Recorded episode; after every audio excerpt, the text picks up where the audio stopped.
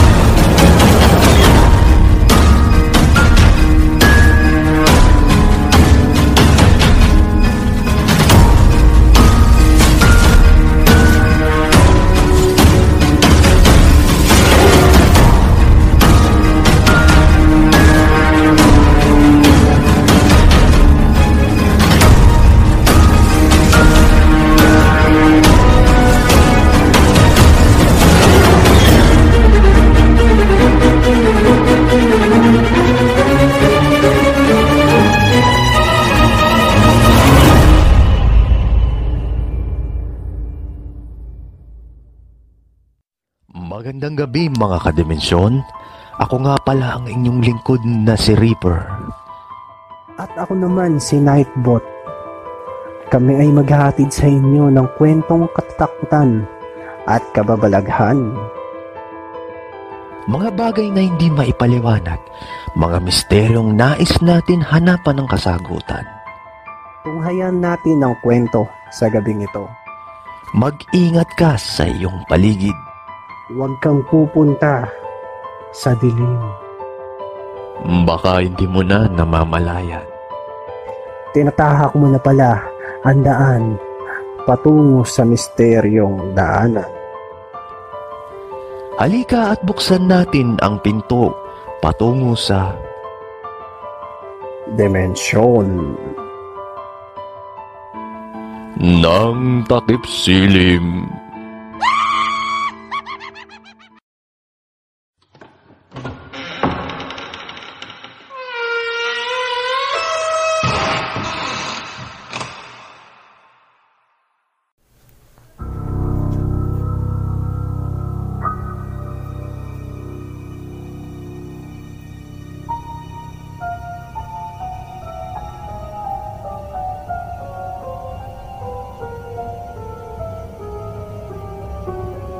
Handaan ay masasabi nating isang parte ng tradisyon ng kulturang Pilipino na kung saan pinagdiriwang ang isang espesyal na araw tulad ng kaarawan, binyag, kasal at partikular sa piyesta sa mga karatig probinsya.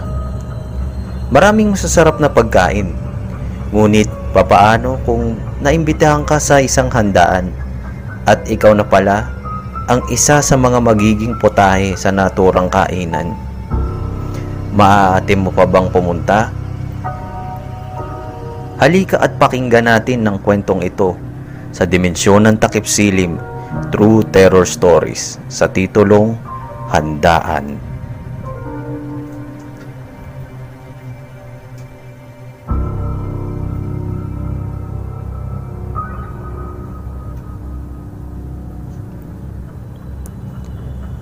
Tawagin niyo na lang ako sa pangalang Lauro. Mayroon akong kaibigan noon na tawagin na lang nating Celso.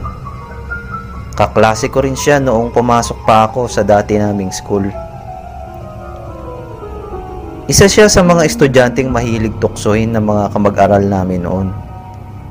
Wala ring nais makipagkaibigan sa kanya dahil sa malaking peklat niya sa may kaliwang gilid ng kanyang muka. Idagdag pa na parati siyang tahimik napakatipid magsalita. Kumbaga, parang napaka-misteryoso ng buhay niya. Hanggang sa isang araw, naglakas loob akong lapitan siya at nakipagkilala. At doon ko nalaman ng pangalan pala niya ay Celso. Magmula noon ay naging magkaibigan kami.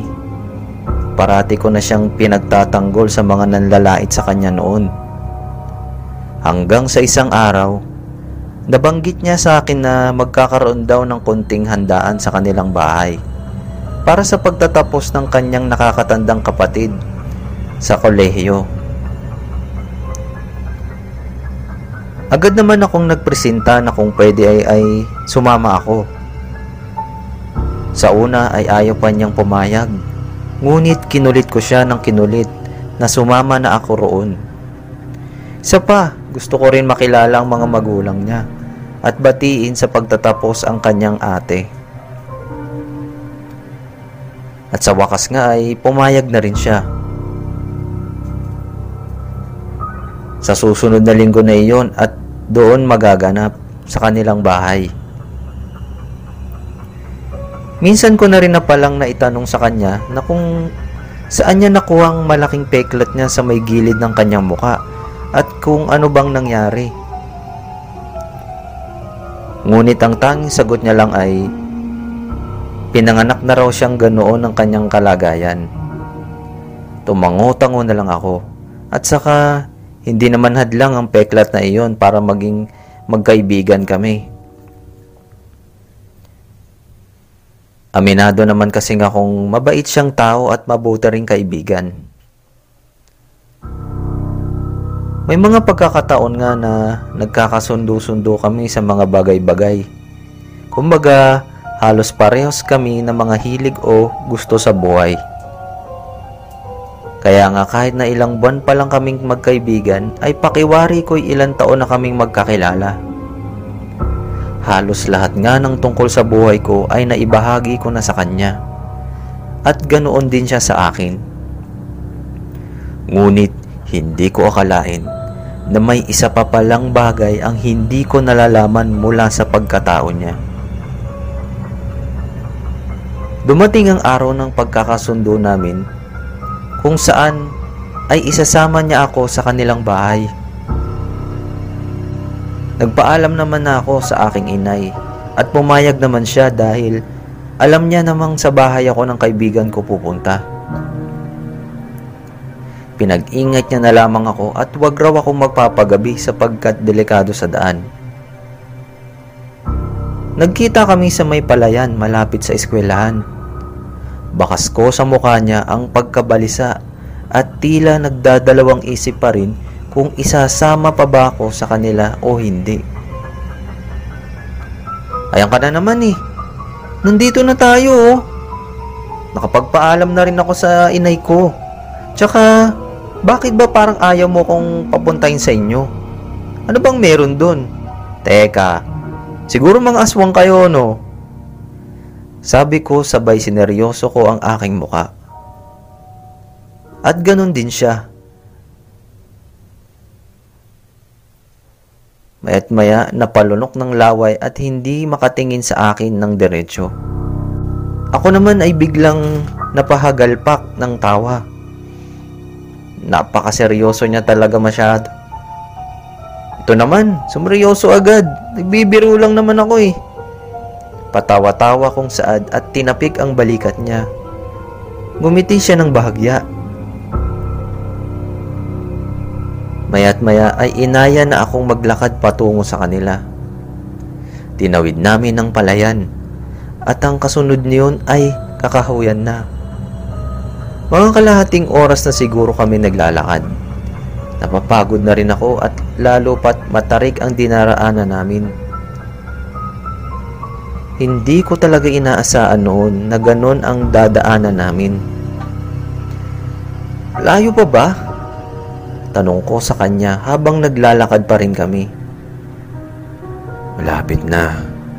Sagot naman niya. Mga wala pa mga siguro limang minuto ay narating na namin ng isang maliit na baryo sa gitna ng kakauyan. Iilan lamang ang mga bahay. Masyado nga lang makalat. May naaamoy rin akong hindi kaaya-aya. Ngunit siguro ay dumi lamang iyon ng mga bata. Sumusunod lang ako sa kanya. Ang mga nakatira naman doon ay panay tingin sa akin. Naisip ko tuloy noon para namang napakagwapo kong tao para tignan nila ng ganoon. Nakarating na kami sa kanilang bahay. Simple lang ito, gawa sa pawid at kawayan.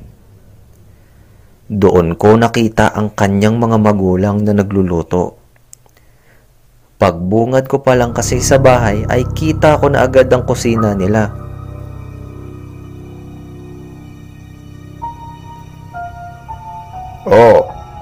Nariyan na pala kayo. Halika, papasukin mo na ang bisita mo anak. Wika ng kanyang tatay nang makita kaming papasok. Magandang araw ho. Bati ko sa itay niya. Magandang araw din. O siya, sige. Umupo na muna kayo riyan habang nagluluto pa kami ng pagkain. Sabi pa ulit nito at tumango na lang kami. Ang bait naman ng tatay mo. Tsaka ang bango ng niluluto niya. Sarap siguro nun. Patawa-tawa ko namang sabi. Kung alam mo lang. Sabi niya. Ha? Ang alin? Nagtataka kong tanong. Wala. Iyahan mo na. Siya nga pala. Dito ka muna. Kukunin lamang ako sa loob. Sabi nito at sabay tayo. Nakita kong pumasok siya sa isang silid. Kwarto niya siguro yon. Ako naman ay nagbumuni-muni doon. Naglalakad-lakad sa loob ng bahay nila. Napansin ko, wala dito ang kapatid niya na sinabi niyang magtatapos. Pero hinayaan ko na lang, baka parating na rin naman. Dumungaw ako sa isang maliit na bintana nila sa may bandang likuran. Masasabi kong hindi sariwa ang hangin doon dahil malansa talaga ang amoy ng lugar nila rito. Hindi ko rin alam kung bakit ngunit natitiyak ko naman na hindi iyon nanggagaling sa isda. Mga ilang segundo pa ang nagdaan, paalis na sana ako sa pagdunga ko doon nang may matanaw akong isang binatilyo na halos kasing idaran ko lang din. May pinapatay itong manok. Sa pagkakakita ko ay parang sinasakal na ito. Pagkatapos ay inalisan niya ng mga balahibo at saka kinain ng hilaw ang lamang loob ng manok. Napalunok laway ako noon at muntik na rin akong masuka. Hilaw na karne ang manok ang kinain niya? Hindi ako makapaniwala. Paano niya nagawa yun? Hindi ba siya nandidiri? Napaisip rin ako noon anong klaseng tao ba siya? Bakit niya nasikmurang kumain ng hilaw na karne? Napalingon na lang ako nang may tumawag sa pangalan ko. Si Celso lang pala. Ang sabi niya ay handa na raw ang pagkain. Tinanong ko pa siya kung nasaan ba yung kapatid niya na magtatapos ng pagkaaral sa kolehiyo. Ang sabi naman niya ay hindi raw ito makakapunta sapagkat raw itong madaming inaasikaso sa eskwelahan. Tumango na lang ako. Umupo na kami ng mesa at maya-maya ay nagsimula na silang kumain. Ako naman ay kukuha na rin sana ng bigla akong pigilan ng ina ni Celso. Ay iho, wag yan ang kainin mo. May mas masarap dyan. At may inihanda rin ako para sa'yo. Sandali lang ha. Sambit nito at tumungo ng kusina. Napansin kong nilingon siya ni Celso. Ako naman ay diretso lang ang tingin sa mga pagkain. Mukhang masasarap kasi. O ayan iho. Ayan ang kaini- kainin mo. At ito naman ang ulam mo. Masarap yan. Kaya ubusin mo ha. Sabi ng nanay niya. Pangiti-ngiti na lang ako noon. Susubo na sana ako nang pigilin ni Celso ang kamay ko. Ano ba naman yan? Kain na kain na ako eh oh. Sumama ka muna sa akin. Sabi niya na nakapikit at nakakapit sa braso ko. Ha? Bakit? Sabi ko naman. Teka, Celso na. Pakainin mo muna ang kaibigan mo bago kayo mag-usap. Sabat naman ng itay niya. Mamaya na po, tay. Nakalimutan lang akong sabihin sa kanya. Sabi muli ni Celso na tuluyan na akong hinatak palabas ng bahay nila. Tumigil kami sa may kakauyan kung saan wala nang makakarinig sa amin. Umalis ka na rito hanggat maaga pa. Sige na. Biglang sabi ni Celso na parang tinataboy ako. Teka, ba't mo naman ako pinapalis? Hindi pa nga tayo tapos kumain eh. Nakakaya naman sa mga magulang mo kung aalis agad ako. Baka isipin nila na wala akong respeto niyan. Sabi ko naman. Huwag mo na lang silang isipin. Basta, umalis ka na. Sabi niya ulit. Hindi ko na talaga siya naiintindihan. Ano ba talagang problema? Bakit mo ako pinapaalis? Hindi na kita maintindihan, Celso. Kanina ka pang hindi mapakali. Wika ko naman. Nagtataasan na kami ng boses. Napatigil siya ng bahagya. Gusto mo ba talagang malaman? Kita ko ang pagiging seryoso ng mukha niya. Oo, tama ang yung sinabi kanina. Hindi kami mga pangkaraniwang tao. Dahil... Dahil mga aswang kami. Sambit niya, napakunot noo ako. At bahagyang napatawa. Pwede ba, Celso? Hindi ito ang panahon para magbiro. Ang gusto ko lang malaman ay kung ba... Bakit? Bakit? Yon ang totoo. Napatigil ako nang sabihin niya yon. Pero ayaw ko pa rin maniwala. Naniwala naman talaga ako sa mga aswang. Pero hindi ko kayang paniwalaan ang sinasabi ng kaibigan ko noong mga panahon na yon. At dahil siguro sa nakikita niyang hindi pa rin ako naniniwala, ay napakunot na umuli ako nang unti-unti siyang dumapa na parang aso. At mga ilang segundo lang ay nagbabago ang kanyang anyo at nagmumukha siyang isang aso. Isang itim at halatang mabangis na aso. Sunod-sunod akong napalunok ng laway. Hindi ako mapakaniwala na nagbagong anyo siya sa harapan ko. Napaatras tuloy ako ng bahagya kung kung ganoon ay totoo nga. Ano? Naniniwala ka na? Totoo, Lauro. Mga aswang kami. Kami ang mga uri ng aswang na may kakayahang magbagong anyo ng isang mabangis na hayop. Nagagawa namin ito kahit sa umaga. Ganoon kami, Lauro. Yun ang uring pinagmulang ko. Hindi ako ordinaryong tao gaya mo. At yung ulam na ipapakain sa iyo ni inay kanina, hindi iyon basta ulam lang. Dahil balak kanyang yang gawin at gawing kauri namin. Pero hindi ko yun nahayaan na mangyari dahil mahalaga ka sa akin. Tinanggap mo ko kahit na ganito ang itsura ko. Pinili mo akong maging kaibigan, kaya't pipiliin ko rin na iligtas ka mula sa sumpa ng aming lahi. Salamat sa lahat, Lauro. Masaya akong naging kaibigan kita. Ngunit isa lang sana ang pakiusap ko sa'yo. Maaari bang wag mo na itong ipagsabi pa kahit na kanino? Baka kasi pagsimulan pa ito ng gulo. Mga salitang na bahagyang nakaangiti ngunit nakikita ko sa kanya mga mata ang lungkot. Siya nga pala, may mga nilagay akong bato sa mga dinaanan natin. Sundan mo lang iyon para makauwi ka na sa inyo. Alam kong maaasahan kita, Lauro.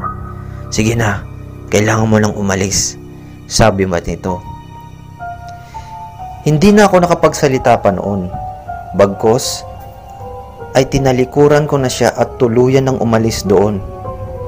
Natakot na rin ako dahil hindi ko akalain na nasa pugad na pala ako ng mga aswang.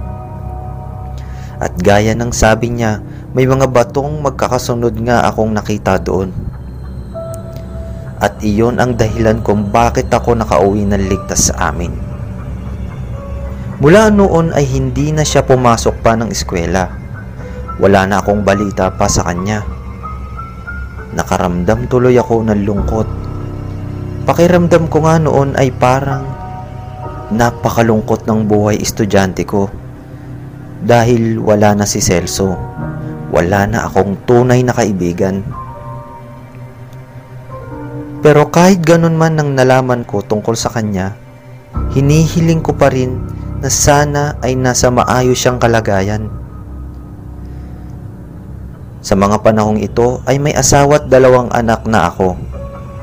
Pero gayon man ay sariwa pa rin sa aking alaala ang mga pangyayaring iyon. Hanggang dito na lamang po nawahi ay maibigan nyo ang aking kwento.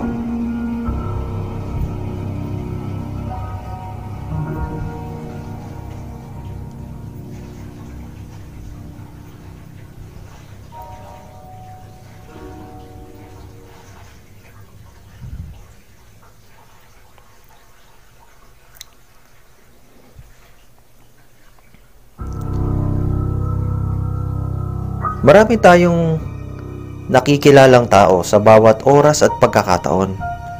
Nakakasalamuha at nakakausap ang iba dito. Ay nagiging kaibigan pa natin ngunit hindi lahat ng oras ay totoong kaibigan ang nahahanap natin.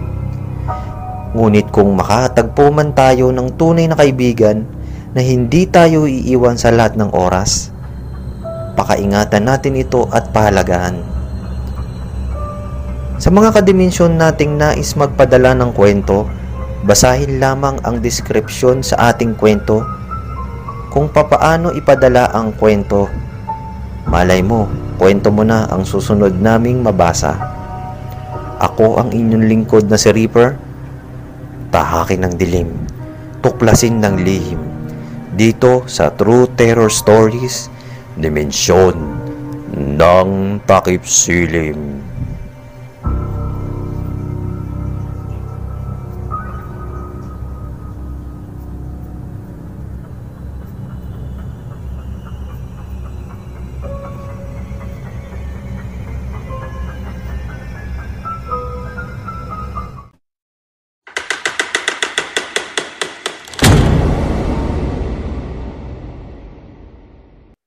Ayun, Diyan natatapos ang ating kwento. Abangan nyo ang mga susunod naming kwento na aming isasalaysay. Sana'y nagustuhan nyo ang kwento sa gabing ito. Muli, ako ang inyong lingkod, Nightbot. At ako naman si Reaper na nagiiwan sa inyo ng babala. Mag-ingat ka sa iyong paligid. Huwag kang pupunta sa dilim. Baka hindi mo na namamalayan. Tinatahak mo na pala ang daan patungo sa Dimensyon ng takip silim.